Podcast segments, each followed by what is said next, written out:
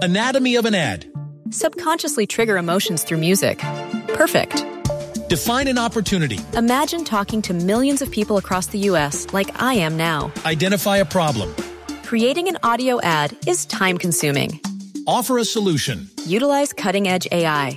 Imagine creating all that in under 30 seconds. Well, we did to create this ad.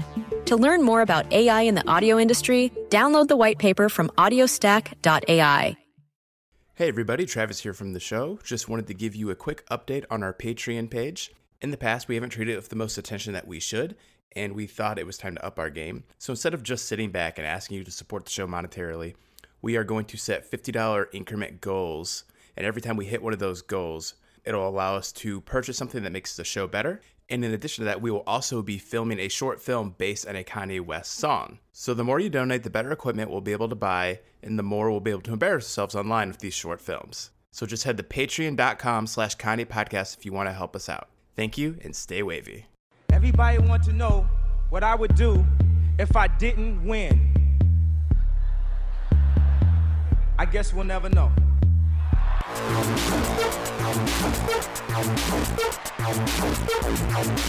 So keep it love.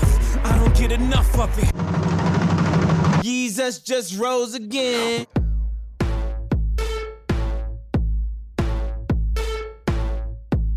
Listen to the kids. Welcome to Watching the Throne, a lyrical analysis of Kanye West. My name's Chris Lambert, and today we have a story with Donna Claire. Donna, introduce yourself to everybody. Hey guys, my name's Donna Claire. I'm a senior writer at djbooth.net and a content strategist at Audiomack. I prefer to be called the uh, First Lady of DJ Booth, and really what that means I spend like 20 ish hours a day writing nonstop. And then somewhere in the mix, I find some time to sleep and think of ideas. Which is so true. I was trying to bring up two of the articles that we're going to talk about today your article on Kids See Ghost and your article on Ye And I was scrolling through because I know they're recent. They're just from the last Mhm. like couple weeks. And I'm scrolling through. I'm just like, I've gone through 40 articles. Maybe I went too far. And I was like, no, no, you just write that many articles. That's really, it's just such a compulsion of mine. I think I've been so lucky in my life to know that I just want to write. I'm like, I was like the kid that carried around like the five subject notebook everywhere she went, and I would just write nonstop all the time. So the fact that I get to do it for any sum of money is otherworldly. but you know, the fact that I get to do it also gives me this drive to like do it at an impressive, I would say, rate. But I could always be writing more, is what I tell myself. That's right. Keep keep raising the bar. Had uh, music always been something that you wanted to get into and be writing about, or is it just something that you were writing about many topics and this was just one you found yourself gravitating to more? I always really loved music. I wanted to make music for a time. I started playing the bass guitar really early on. I played the violin, the upright bass. I had a very, very brief one lesson with the acoustic guitar. It did not go over very well. I'm just very taken by music, but I think that like this type of writing is just such a synthesis of everything that I love, which is like culture and people and music and a little bit of fiction and a little bit of poetics, and it all just kind of comes together into this magic entity that is uh, music writing. And how long have you been been at it? Um, professionally, Yeah. Um, I think since uh, 2016, I've been doing it on a level that uh, matters in this sphere, but I've been writing and publishing for a good grip of time. I have like some poems published in magazines, I have like a short story it's published. I had one short story nominated for a pushcart prize, which is fascinating to me because I don't think it deserved it, and it didn't win, but it's to say. Yeah, that is nice though. That's just like, oh, that that got that? Really? Yeah, yeah. It's um people always are surprised to find out that I write other things. I think because of the volume of how much music writing I do, people don't expect to learn that I also write everything. But I, I really can't stop. I have a very um like addictive personality and so I'm happy that this is the channel that I've chosen. yeah, you have constant content to write about. There's always something going on as like news has really become this new form of entertainment. Mm-hmm. Which is really crazy to me. Like watching all the drama unfold this last month with Kanye has been like reality TV. Watching NBA and NFL and soccer drama and the coverage around it is like reality, not TV, but just reality, I guess, entertainment in that way. So yeah, and it's a, fascinating type of writing too, because so you have to report on something honestly, and then you have to ever so gently editorialize, and it's like this type of thinking where you see a news story developing. Like the the kanye and Charlamagne interview is one that i think of right off the bat. And so i hear like the soundbite that i think is a good pull but then there's that additional part where i have to bring something to this now. And so he was talking about um, how he uses his friends as therapists and so my take on it is you shouldn't do that you should all have your own individual therapists perhaps a medical regime as well. So way to like blend all of those things together. It's i love to be challenged in how i approach anything. So i don't love the media circus for the fact that it's just so fast paced but i like the way that it pushes me. Yeah that you don't really have time to sit there and try to find the perfect perfect thing. You kind of have to find just the topic and make it as good as you can in the time that you have yeah absolutely uh, so in that level of uh, being interested in art and getting addicted to a topic or a subject or an action, uh, you got involved professionally in this in this world when Kanye was in another news cycle that seemed just like a mm-hmm. hurricane, which was the 2016 Kanye news cycle. Um, mm-hmm. What had your relationship been with Kanye up to that point before you had to start writing about him? I think um, Kanye West has always existed as a ubiquitous entity in my life.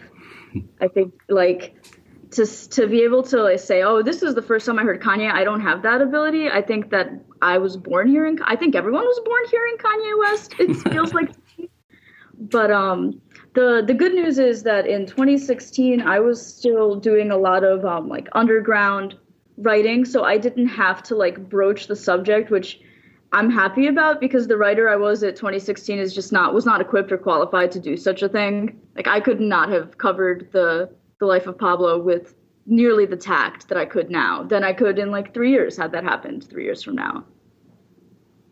Yeah, that makes a lot of sense because you that was such a an intense period and even the period that you're writing in now as you're saying like it demands a lot of tact and there have been so many articles written about this that i i feel lack that tact or mm.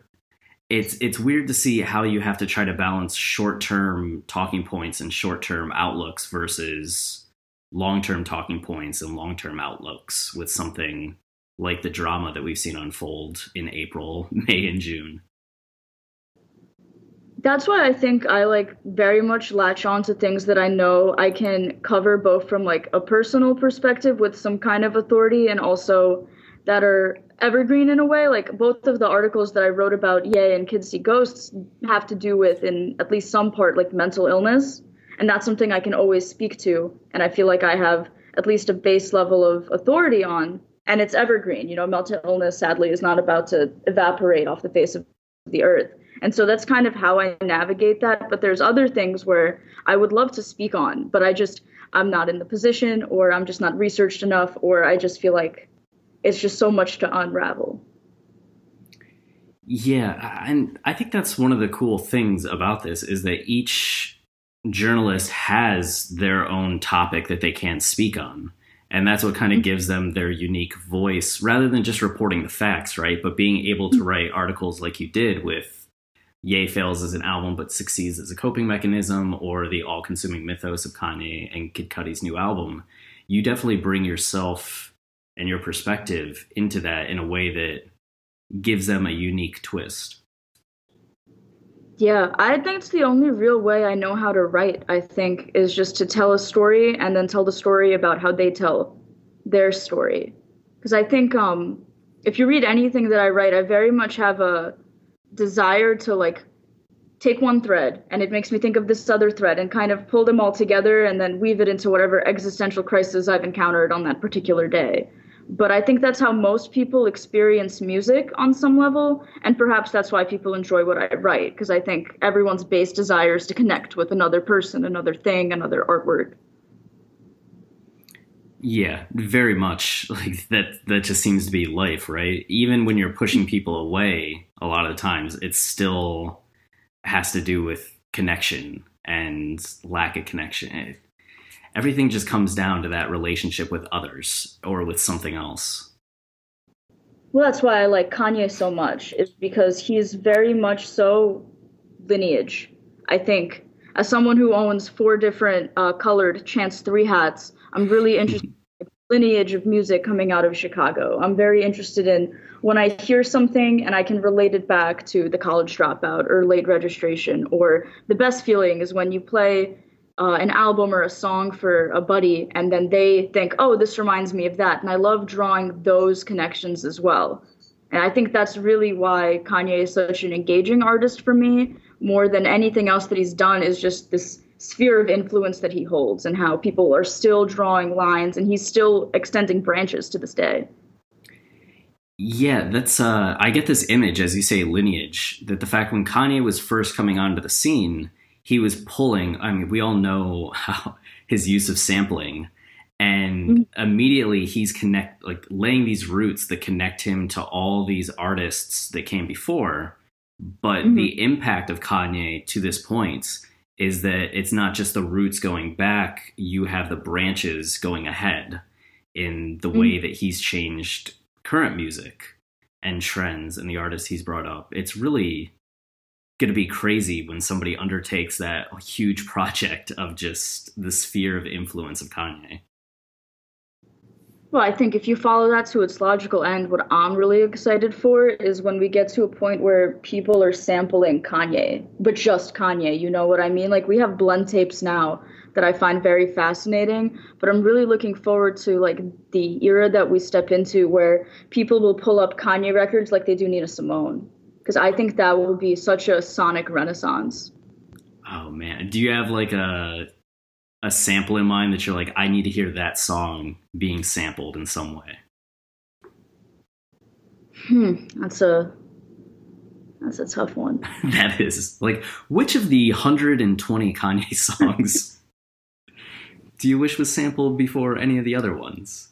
I mean, I guess we're getting a little bit of that recently. I think this year alone, there have been like six or seven different renditions of Kanye songs. Not necessarily samples, but just like Westworld using Runaway, or there was another artist that performed on stage and did her version of Runaway. And it, was really cool to hear. Mhm. I love I love anything that has to do with um just like bridging gaps. I love anything that breaks the idea that time is linear.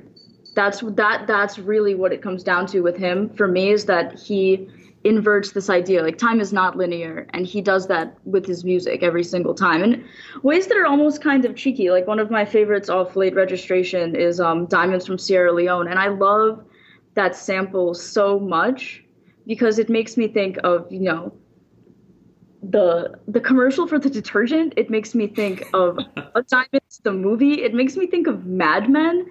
And i think that anything that can summon so many images at once just so innately that's that's art to me. That's why i liked kids see ghosts so much is when i saw all of the fan art that came from it i was just floored. I was like this is special. It has to be because people are doing something of their own volition that is just as compelling as the original artwork yeah, there's a whole conversation there as well, right? Like it's not just the work itself, but what's engendered by the work that's out in the world, which uh, like so many artists have that impact on fans and grow a community because of that impact.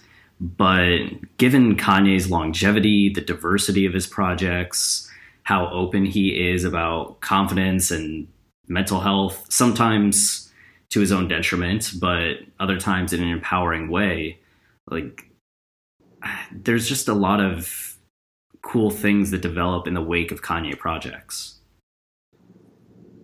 Absolutely. I think that's really what got me so excited about this latest run of albums is just the way that um like a world's really built outside of the whole of the records. When I was first coming up with the idea of the the Kids See Ghosts piece, I had sent my my managing editor Brendan, I think maybe just a hundred incoherent thoughts. But the thing that always came up was like world building and world building and world building. And I think that's something that he does really well. And it goes beyond like a successful or unsuccessful album rollout, right? Because the Life of Pablo album rollout was bad. um, but it was the world he manages to build around it. And it's the fact that he can control that world. No matter what state he's in and this is always to his credit no matter what mental state he's in he somehow just has control of the whole universe that's built around every single record no matter how chaotic it is. And that is just so incredible to me. I would love to know if he is even conscious of that or if that's just an innate ability of his. Is it something that he's had to like cultivate the way that you know we all develop our writing voice or ability, the craft, mm-hmm. or is it just something that like that's been his thing? I think he's definitely um, otherworldly. He definitely has some kind of like superpower, and I know this to be true because when I was writing the uh, the Kids See Ghost piece, I described uh, some image of a Ouija board and then later, um, my editor Z sent me the header image that we used, which is the Ouija board, and he asked me if I had seen it prior to writing, and I said no, and that's how I know that Kanye is always listening and always watching. that's right. He's uh he's in that church in the sky, just looking down, being like, "What's going on? What's uh what's Donna writing there? Ouija board? Okay, here we go."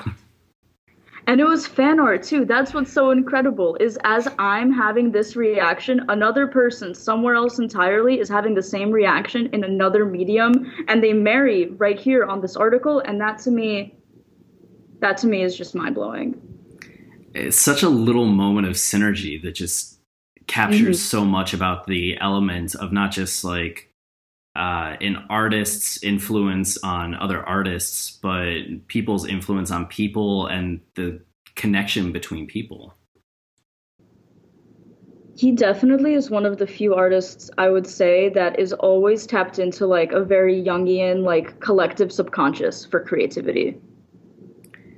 It, there's something very archetypal in even the way that he's developed characters on his albums like mm-hmm. the Pablo persona, the Yeezus persona, like the character that's there on My Beautiful Dark Twisted Fantasy. It it feels like it his albums often go beyond just like Kanye rapping about Kanye or I know on Twitter we end up bringing up Jay-Z way too much in a negative way, but like Jay-Z's albums are typically like Jay-Z talking about very familiar Jay-Z things or just Jay-Z's wealth uh, Jay Z doing this, but there's something in Kanye's albums that, as he said, feels Jungian in that archetype beyond reality kind of way.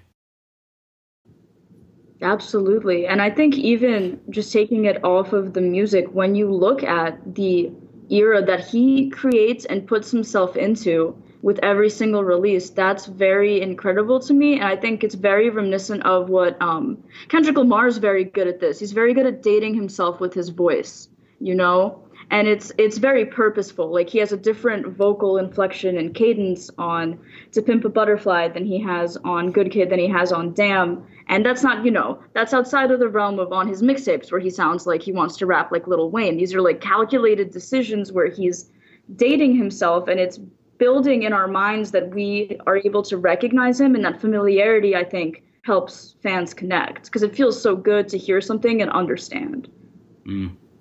and there's something about capturing the period of time of when an album came out or when people first heard the album that when you go back and listen to that it has such a sound that can't be from any other period you just connect mm-hmm. it to back then and it really like as you were talking about like taking you out of time, like every time you go back and listen to My Beautiful Dark Twisted Fantasy or Graduation, Late Registration, it's a completely different experience, but you connect to when you first heard it to today and all the eras before in a way that feels, I guess, different to me than if it's just kind of like a, a rock band that has the same sound on hmm. each album. I think even more so with the the last string of releases, because the music is getting less accessible, and or maybe Yeah. I just No, But no, now- it is. now it's less so that um you remember the first time you heard it, and more so you remember the first time it clicked, and I think that moment is all the more beautiful. Anatomy of an ad. Subconsciously trigger emotions through music. Perfect. Define an opportunity. Imagine talking to millions of people across the U.S. like I am now. Identify a problem. Creating an audio ad is time consuming. Offer a solution. Utilize cutting edge AI. Imagine creating all that in under 30 seconds. Well, we did to create this ad. To learn more about AI in the audio industry, download the white paper from audiostack.ai. Yes. Wow. What a great way of putting that. That's a when we first started our podcast, it was July of 2015. And we were interacting a lot on the Kanye subreddits, not so much on Twitter at that time, but seeing how many people 2 years after Yeezus came out still absolutely fucking hated Yeezus. Um and still thought it was garbage, thought the music was garbage and watching from then to now and just there's definitely been a turn in the tide when it comes to appreciating that album. And a lot of Mhm. people saying like it's finally clicked for me. I get it. I used to hate it. Listen to it again. Wow how like this is incredible. Which is so fascinating to me. Yeah, I think that that's just one of the best experiences a person can have. And um, I come from a place where I like very aggressively want to like things. I'll never put on an album and like hope to hate it. I hope no one does that, but you know, different strokes for different folks, right? But when I I have such a desire to like things um, that sometimes it does the inverse, where I'll like I won't hear it for what it is, and I think that for me, I have to shock myself. So um, I really liked Blonde, and then I had some tumultuous experiences revolving around Blonde, and then I stopped listening to it for almost two years, and then I very much so resolved to like it, and I went and sat outside in the freezing cold on New Year's Day, and I listened to it, and I was like, I get it now. I've shocked myself in a way where I can hear this and I understand it now, and I'm very willing to do that with any Kanye album but the only one it's never worked for is 808s. And I so terribly want to love that album because my very good friend really enjoys that album, and I just want to share that with him, but it just doesn't happen for me. I don't hate it. I don't hate any Kanye album, but man, do I just not I just can't connect to 808s no matter what I do, no matter how cold it is. yeah and that's uh that's so funny because it seems to be the one that like people most often just have that purely emotional c- connection to Mhm. i wonder i wonder what will eventually do it or if it'll ever not happen like 20 years from now we'll be like hey donna 808s do you has it clicked? And you're just like no no. I'm I know that one day I'm gonna message my editors and I'll say, guys, the time has come. I went to the woods with two cans of soup and a granola bar, and that setting, I figured it out. I get 808s. I'm so ready. Here's 1500 words. I'll see you tomorrow. no, I'm just gonna cry. You just need to uh you need to go to New York City and just ride around uh, not New York. I don't think that's a good place for it. Just get in a taxi cab and get on a highway and just stare at the lights passing. And maybe after several thousand dollars worth of taxi rides, street lights will click and we'll be good. we later learned that the Kanye podcast is actually sponsored by taxi cabs. And so this is just your way of plugging the affiliate program. Yes, that's right. Not not Uber, not Lyft, not any of that. Taxi cabs. That's the way to go. The general, the general taxi cabs, all of them. Yeah, we're old school that way. I would uh, love to 808s, and it's it's so frustrating because I love emotive music. So really, if anyone who listens to this has like a step by step guide, I'll try it. I'm ready. I want to like that album so so badly. Is it uh I mean, do you do you have like do you know what it is where the resistance comes from? Like the lyrics, the soundscape, the uh, just one song in particular where you're like that song just bothers me so much. It's not that anything puts me off, it's that I just I never sink in in the way that all of the other albums at least on some level can pull me under at least for, you know, either the whole album, a few tracks. I just always am like lounging on the surface and I'm enjoying my time, but I never go under. And I think that's that's such a sad thing. I'm gonna come up with some like 808s recipes. They're just like three steps to try to make you love 808s, and see if any of them work. I'll send them to you. Please do. I'll try anything. I'm a very open person. um, so, Ada, had you uh, been listening to all of Kanye's albums as they came out? No. Um, my real first love with music was like um like punk. This is like an, an embarrassing thing about me is that my favorite band is Say Anything. Uh, but I have a very good reason for that. Their lead singer is Jewish, and I'm also Jewish, and he is a little mentally unstable. I'm a little mentally unstable, so we connected on that level. But um, Kanye has just always been around me. I didn't actually appreciate listening to albums in full for a very long time which is funny because anyone you talk to now, they'll tell you that I'm very militant and I don't like playlists and I don't listen to playlists. I only listen to albums front to back. I don't shuffle albums. I don't listen to playlists. I have no interest in your RapCaviar playlist. I only want to hear the body of work as it exists. Yeah, I'm I'm imagining like playlists with novels or something where you're just like, here's a chapter from like Dostoevsky, and now a chapter from Faulkner. Here's a chapter no, from Virginia exactly Woolf. That's exactly what it is because I'm such an avid reader and I don't understand why an artist took so much time or even three minutes, but they took time to present it to me in this way. So shouldn't I experience it that way? I mean, the book comes in order for a reason too if you just slapped your music together for no reason, then I mean, I guess if you tell me that, then I will hold no regard for it. But I think most people put things in order on purpose. Yeah, yeah, right.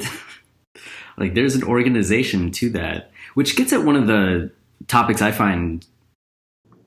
Uh, I'm trying to not use the word fascinating as much as I do, but uh, a topic that piques my interest is the difference between what the artistic process is and the time and effort artists put into you know organizing the track list or this one specific sound here or this lyric versus what the public thinks of or expects from an artist.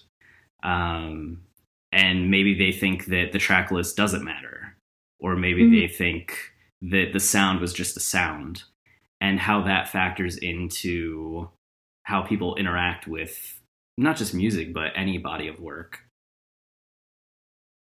That's definitely something i struggle with when i critique things is um, how much does intent matter to me because um, you know like if your intent was to make me a 10 track album and you know you're supposed to be telling the story in these 10 tracks and that's really what you were going for and i'm listening to it and it falls apart and like i read your explanation three different times and it's still not working that's that's that's your failure because you had an intent and it didn't communicate. But if the breakdown in communication is more so abstract right if you're trying to communicate something to me um, that's a little more loose like perhaps an emotion. And i'm reading another emotion that's equally as evocative.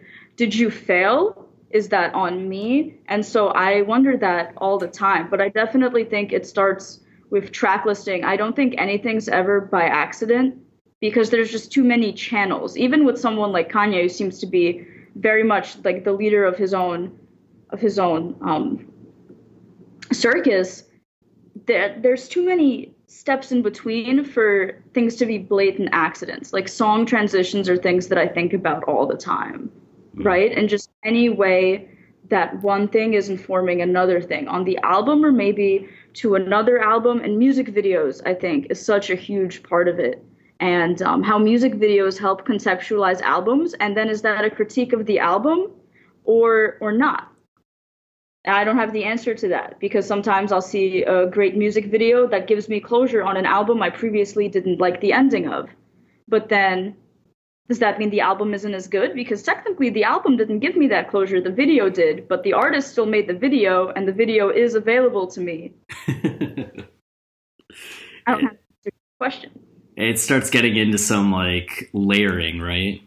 Like mm-hmm. w- at what point do you cut off where the information comes from? Like, do you just view the album as the album? Do you view the album as in conversation with the music video? Like, if somebody just listened to Famous in and of mm-hmm. itself, mm-hmm. they may take away one tone uh, mm-hmm. that that song has. If they listen to Famous on the whole of the album, but don't view any of the songs in the life of Pablo being interconnected or having intercontextuality, mm-hmm. famous will have a completely different tone than if you view the album as being a linear narrative that has building. And then it's completely different song if you watch the famous music video. And you're like oh that's the video to this song?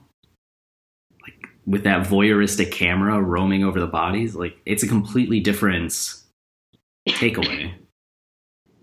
Absolutely. And i think what really I guess it starts with how is it being advertised? Because Lemonade's a visual album, right? So you understand that you're supposed to consume things at once.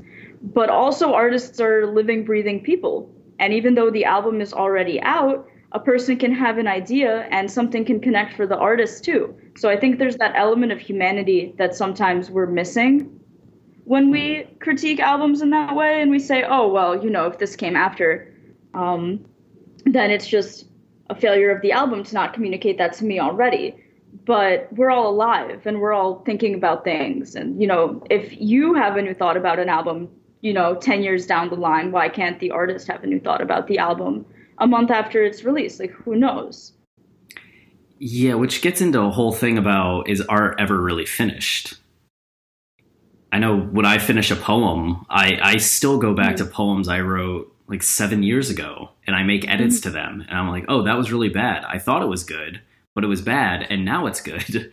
and I'm sure five years from now I'll go back to that poem and be like, oh, that was bad. I thought I made it good. Like now it's good. And that's why I think you can only really critique of the moment, right?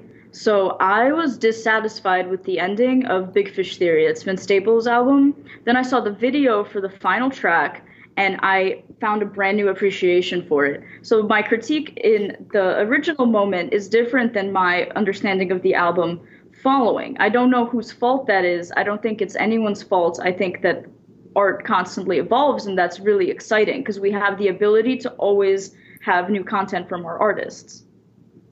Yes.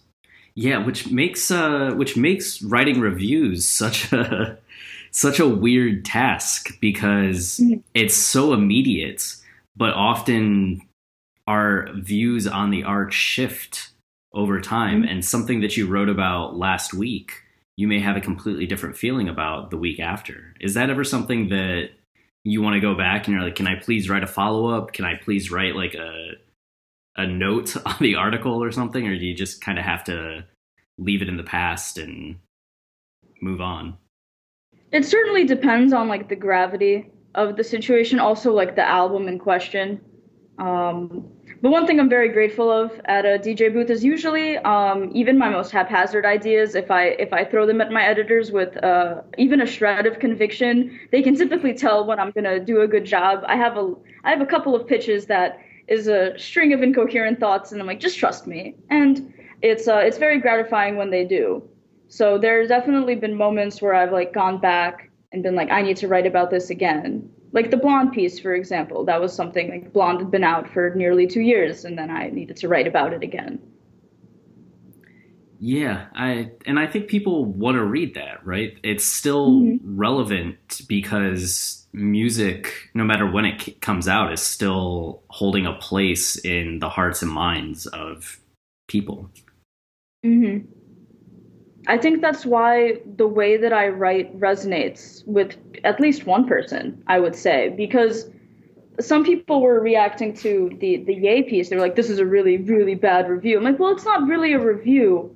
It's it's a lot more. It's like a review, but it's an op-ed, but it's a personal essay. I'm doing a lot of things at once because I'm very taken by motive. Like, why are people doing the things that they do? Why do people react the way that they react? And so I think that the traditional album review, except by like a few people that are just airtight writers, is, you know, by and large gone, especially at the rate that we have to push them out and how short they've gotten. Like, if you go on Pitchfork, some album reviews are like 500 words.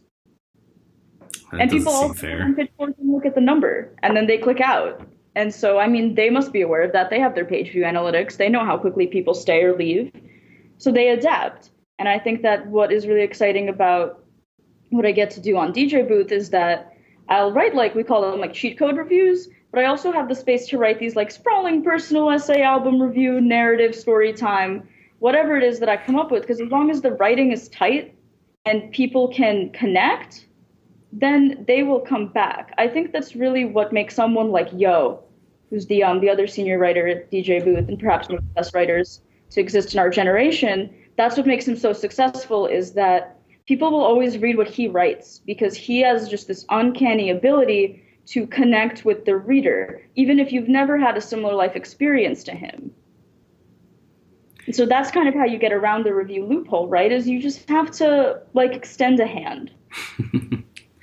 Yeah, and I, I personally I find that far more compelling is either the review that's subjective and just giving us like that kind of personal essay, uh, like op-ed think piece that's based on the work itself and kind of exploring the thoughts and feelings that the work engendered, or something that's trying for complete objectivity with like this is why and explanations that has to be like 3000 words.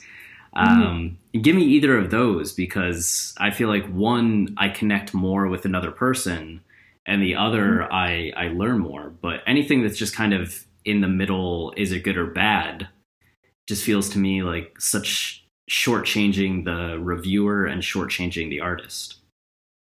And that's the the pleasure of writing the Ye piece right? Because like i am a critic and i love to critique and i love to argue and i'm just i love to know why things didn't work. It's because i critique because i want something to be good i'm not malicious but you know if i hear something to my ear that's wrong or the song structure is failing or any of these technical things just aren't working i will tell you i won't lie but i'm also a person so i think that Ye is a very very sloppily put together record but I appreciate so much as a person who struggles with the way that that operates for me. And I feel like it's my responsibility to communicate both of those things to you because we're all human beings. Yeah. And there's people if if you just did the one, that doesn't carry as much weight as if you do both. And like there's something to having both that really I don't know, takes it to another place. Yeah, because I'm very as like a writer obsessed with the idea of like moral consistency. So that's like the critique and the objectivity side of it, where I tell you like why at three minutes in the song structure starts to fail. But then to be consistent, you have to confront your inconsistencies, and that's why I tell you, okay, well, anyway, this song is a bunch of rambling, but it really did it for me. Let me tell you why. yeah, right. There's some things where it's just like, yeah, I recognize that this is just this, but I love it. or there are movies And more that. people oh, go ahead. No, I was gonna say more people just need to be comfortable with that because life is very sad. Um, and there's just not enough time for you to like shame listen to music. Listen to whatever you want to. It doesn't have to be spectacular. If it makes you feel something on our short time alive, then Pete to be with you. Please listen to it in earnest. It's uh, I, I had a few years of like heavily being a, a movie critic, and we were doing a lot of analysis, explaining narrative and thematics about movies, and we started getting into uh, film festivals and going to film festivals and watching, you know, twenty movies in four or five days, and then having to write pieces on all of them. Talk about like life being sad and just you should spend time on the things that you really enjoy. Like, it was so debilitating just l- watching movies that you hated and then having to write like our thing was finding what makes the movie worth watching, not mm-hmm. necessarily is it good or bad. And it was just like, oh my god, I'm losing my soul. I'm losing my soul. So I think that's very good advice. If you don't connect with something, listen to things you do and then try it again. Yeah, absolutely. I think it's funny that you uh, you had yours as a film critic. You would hate my my movie taste. It's very limited, and I don't see movies very often. So it's just uh, it's like cult classics, but not even the good cult classics. My favorite film is Rocky Horror Picture Show. My favorite genre of movie is one Netflix made for me entitled Raunchy B Horror Movies from the 1960s. that sounds awesome. It's there's a I, I live down in Austin and the Alamo Drafthouse has a Terror Tuesdays and mm-hmm. they just show like really like cheesy B level, C level horror movies every Tuesday. Perfect. Revenge of the Killer Tomatoes, Surf Nazis Must Die, um, Elvira, Mistress of the Dark, my first crush. I remember her. I remember I used to watch the Attack of the Killer Tomatoes cartoon show. There was a cartoon that's fascinating. Yeah, Attack of the Killer Tomatoes. It was a cool that's show. Oh man. Okay, so so uh you start when did you start or when did you write your first article about Kanye? Oh my goodness. Um I think it may have been this year. Oh whoa. I think this may have been like the time where I like tackled Kanye in long form this year. Because I have like very, you know, long sprawling conversations, but I also have, you know, the general fear of the internet. So exterior writing many moons ago, but this is probably like the year that I sat down in earnest and I was like, let's write about Kanye. Let's confront these things that I know that I can talk about without, you know, putting my foot in my mouth.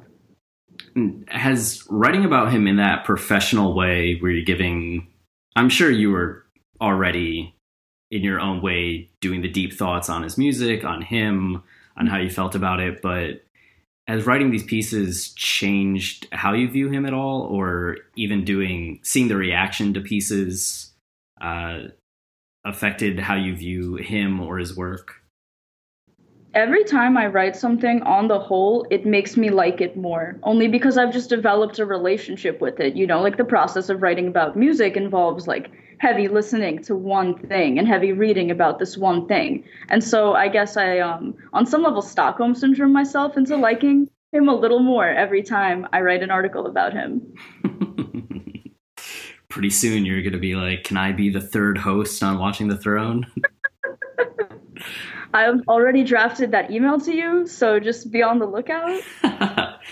And it just made me really picture writing a, a novel, or maybe it'd be better as a screenplay, but kind of mm-hmm. like a a darker whiplash like psychological movie or story where it's the relationship between a critic and an artist and they start mm-hmm. off really hating the critic but want to love the critic so or want to love the art they start off hating the artist but want to love the artist. So they just keep mm-hmm. writing these very angry pieces, trying to convince themselves to love the artist.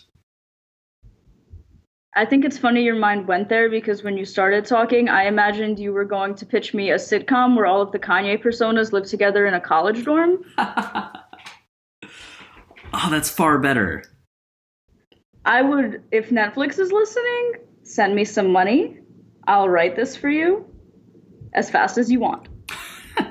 you should absolutely write it. You should pitch that to your editors at DJ Booth and be like, hey, DJ Booth's first YouTube web series. I'll let them know. I'm sure they'll get a good kick out of it. Yeah. We uh we just we're gonna make a short film based on Ultra Light Beam, and I don't know mm-hmm. how that's gonna go, but I'm pretty sure it's gonna be really bad. No, it's going to be fantastic. I've already decided for you. well, in that case, that's a relief because I was worried it was going to be bad, but now that I know it's going to be fantastic, whew. As the first lady of DJ Booth, I've decided in advance that it will be fantastic, and so it shall be. I'm just going to come to you before I start anything and be like, may I have your blessing? Please do. I encourage it. I don't know if I'm lucky or not, but I do consider myself fairly supportive of any and all creative endeavors, but I would never lie to you. So if it was going to be bad, I tell you. That makes a lot of sense to me. As an only child, I'm not going to question it or doubt it. I'm just going to believe it and go. uh, um, well, and what has been your biggest takeaway then from these articles or the month of June, I guess, which you were just kind of inundated with writing about Kanye and these albums? Did you have like one major point that's kind of echoing in your mind? Everyone's a person. No one's a superstar. No one's an icon. No one is anything except for another human being. Some people are just sufficiently more talented and well paid than us, but just everyone is alive and we're all really doing our best and our the best looks really different from person to person very much so and what somebody's best in in one area you may not see the other areas that they're absolutely not good in mm-hmm. uh, that really makes me think of the album title Ye as well with it also being that I don't know if entendre is the right word, but having the secondary meaning of being you in the collective. Mm-hmm. I think it was a very communal moment, but I also think that he feels very small. I mean, the font is lowercase, right? But I think that um, in a lot of ways, he feels small and he wants to connect. I have a little notebook I keep on my desk that I got from the MoMA and every day I write down one thing I'm passionate about. And if I aggregated it right now, at least 50% of the things I'm passionate about are connecting. And I think that that's true for everybody. So even someone of Kanye's stature, I think that Ye was him just asking to be thought of as a person. Yeah. But he doesn't really have the vocabulary for that, as we've learned from his many appearances in the past month. It's the best he can. It's very different. Like when you hear Kanye talk when he's giving a speech versus what he says in his albums versus mm-hmm. when you hear other people talk about their experiences when they've just sat with him one on one.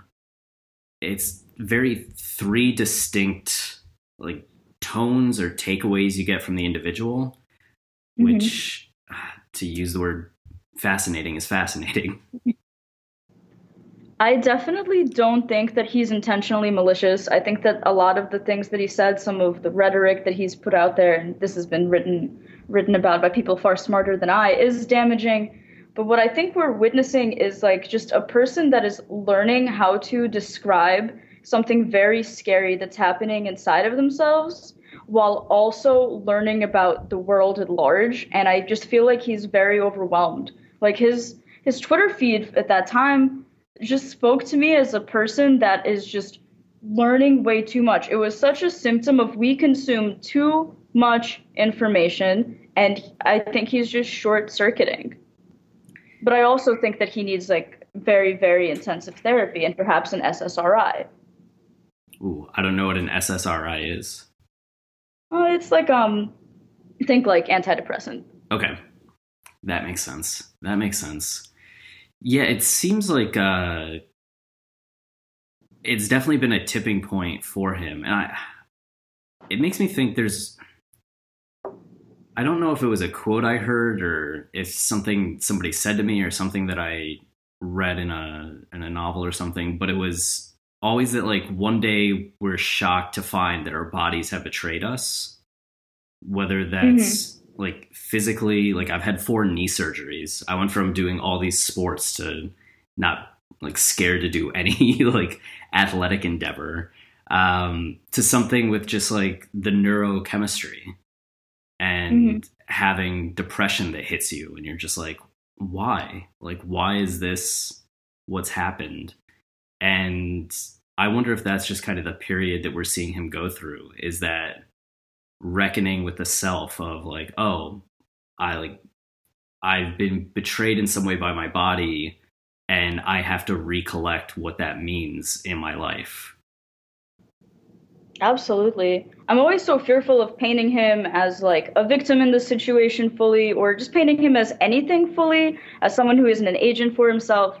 But all of that aside, I think just on a piece of paper, if you have been lifted to this godly status and you're around that nonstop between interviews and press and yes men, and then you are humanized by this very real and troubling illness, um, I don't know how I would reckon with that because I'm I'm quite I'm quite depressed, but I don't um, also think that I am infallible. So when I have like very depressive lows, I'm not humbled, I'm just frustrated. So I couldn't imagine the level of frustration he might feel.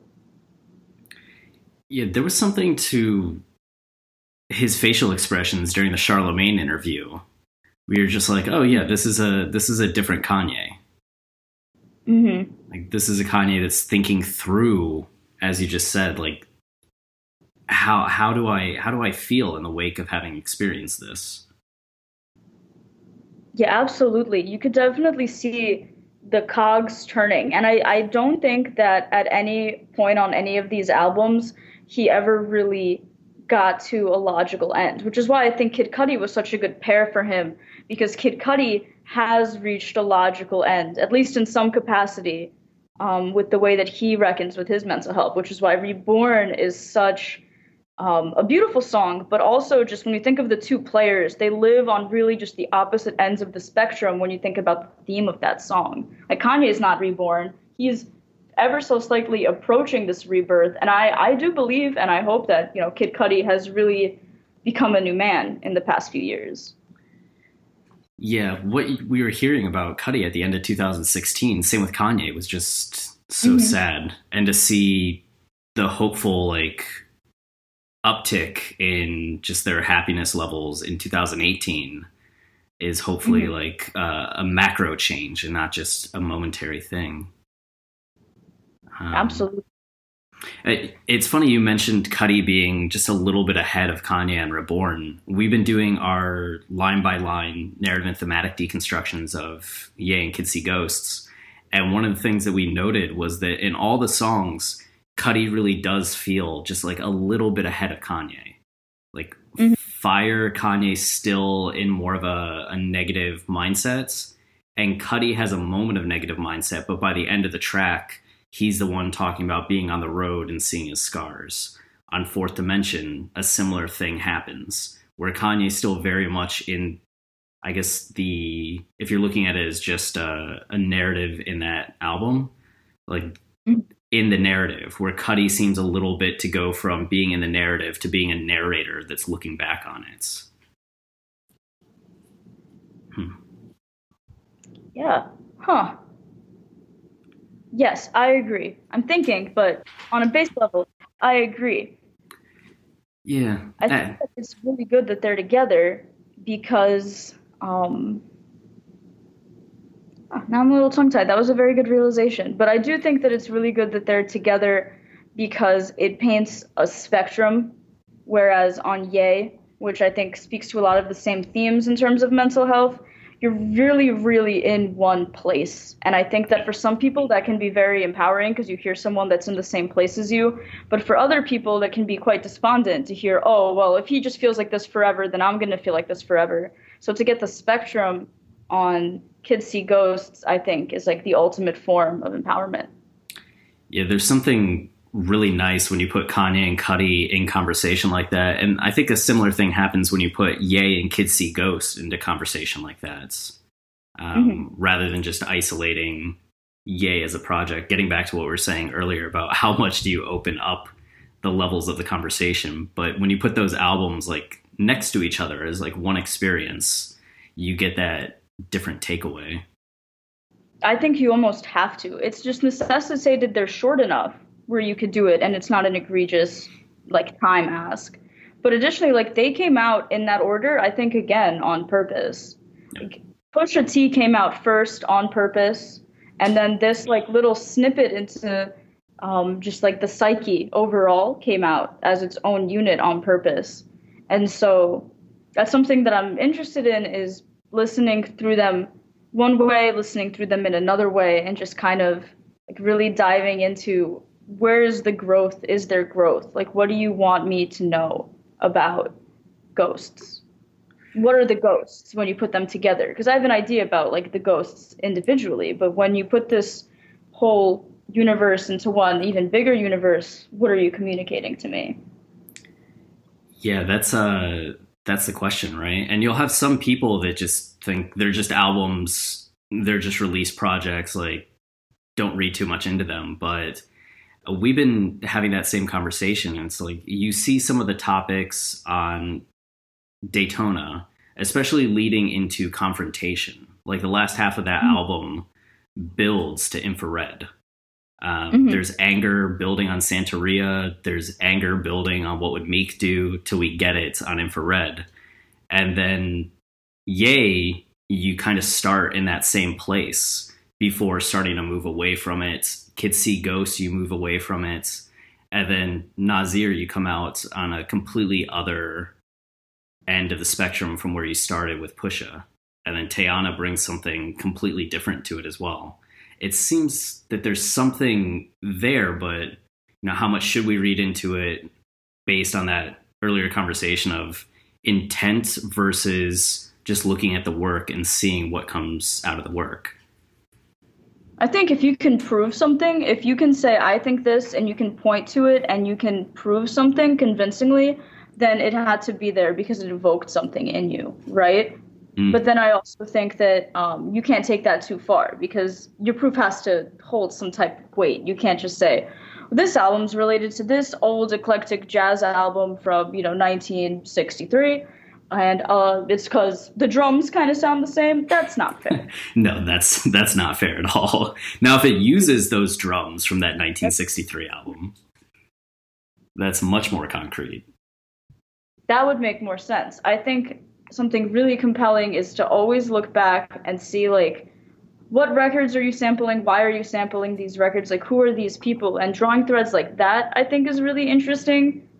But I'm also weary of it because how much of that did you actually research? How much of it is just like the uncanny way that music unfolds? But really, everything I believe is in conversation with everything. It has to be. Like, everything is an influence, right? Because we're alive and we're taking in so much information. I have Sage by my window.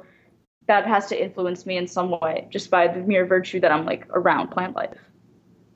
Yeah, there's something to that that's going to be inspirational, which that's been a kind of a funny thing to me, not just regarding Kanye, but I've been seeing it in a lot of other spaces. Like with uh what was the release? It was the season 7 lookbook or something or the season 6 lookbook that Kanye recently did with a lot of the naked people hugging or on the floor. And people wrote articles about how it actually seemed and they used the word stole from plagiarized uh, a photo series by another uh, by a, a visual artist. And it's interesting to me to think about how much of that do you just put as being inspired by an homage and how much of it do you chalk up to plagiarism or theft like where's that line I think theft is malicious. You have to have malicious intent to be a thief, but like copying can be accidental. I think everything is just about taking responsibility, right? But you have to be a thief, you have to have malicious intent. yeah You know, like you can accidentally take something from a store. You can walk out with something by accident, but to steal you have to have it's a verb. You have to have that intent. yeah stealing is an action that you take Mhm. walking out with something and you're like oh no like i had this candy bar in my hand and just forgot about it like And homage is so tricky too because it's beautiful to love something, but especially in like hip hop where authenticity is so paramount, um, there is a line between like, are you paying homage or are you not creative yourself? And I think you can you can really hear that. You can tell the difference between an homage. Like the Carters is really, I loved everything is love so much because of all of the um, nods to to like classics and that's great and that's homage and then homage can even be like sonic like a lot of what like Teyana Taylor does is homage to me in a way but i don't feel like she's rehashing and just throwing something i've already heard at me because that's like tiresome. And you can tell you know homage becomes um like blatant copying when it's tiresome. I think that's a really good rule of thumb for it right? Just that binary like zero or one. It's like is this exciting? Then it's probably not theft. Uh, Mhm. It's probably homage or inspiration is it exhausting does it feel like something else too much then it probably crosses that line the other way yeah absolutely Hmm. Uh, I guess that brings me to a few quicker questions before Mm-hmm. we wrap up. Uh, do you have a Do you have a favorite Kanye moment? It's just Uh, Kanye doing things in the world. Late orchestration. I watch late orchestration perhaps on a weekly basis. That's awesome. What is it about late orchestration that you like so much? The orchestra. I love strings. I think it sounds so good. I think it's awesome they're all women. I think that is so inventive and I think it sounds immaculate. It really does. Did you uh did you get to hear Yeethoven yet? Yes, I've actually spoken to the guys who are behind Yeethoven, really fantastic people, and they made me like Pablo more actually because I started to appreciate how they were seeing it as like a piece of classical music. Hell yeah. That's awesome. I got to meet them briefly after their uh, Lincoln Center performance, which was Mhm. really cool because I bothered them way too much for an interview. it was nice just to be like, hey, I'm that guy. Thank you so much for this. Goodbye. I can't even imagine. That must have been a fantastic experience. That's like a bucket list bucket list thing for me. It really was. I was so lucky that friends just randomly had a week, uh, wedding the same weekend. Hmm. I was like, okay, well, I will be in New York. I got tickets. Wow. um, uh, top five Kanye tracks. Probably all off late registration. Um, crack music, addiction, uh, diamonds, hey mama, um, Jesus walks, all falls down. That's more than five. I'm not very good at counting. Yeah, I mean, numbers are different than words, so. um, and then do you have like top three albums? Late registration, uh, college dropout, and then my beautiful dark twisted fantasy. Nice. And then I guess that brings us to your last call. You have uh, an uninterrupted period of time in which to talk on any subject that you want, much in the way that Kanye himself would, and uh, that'll close out the show. all I want following this podcast is for someone to tell me how I can like 808s. Send me a list, send me things I should eat before, things I should drink before, places I should go, books I should read, literally anything that will not harm me. I will try and I will promise to report back if something works and I will thank you in earnest on Twitter. I can't offer you anything else. But you know, I'll give you I'll favorite your tweets. I will be very faithful follower and I will favorite all of your tweets. I'll get your interactions up.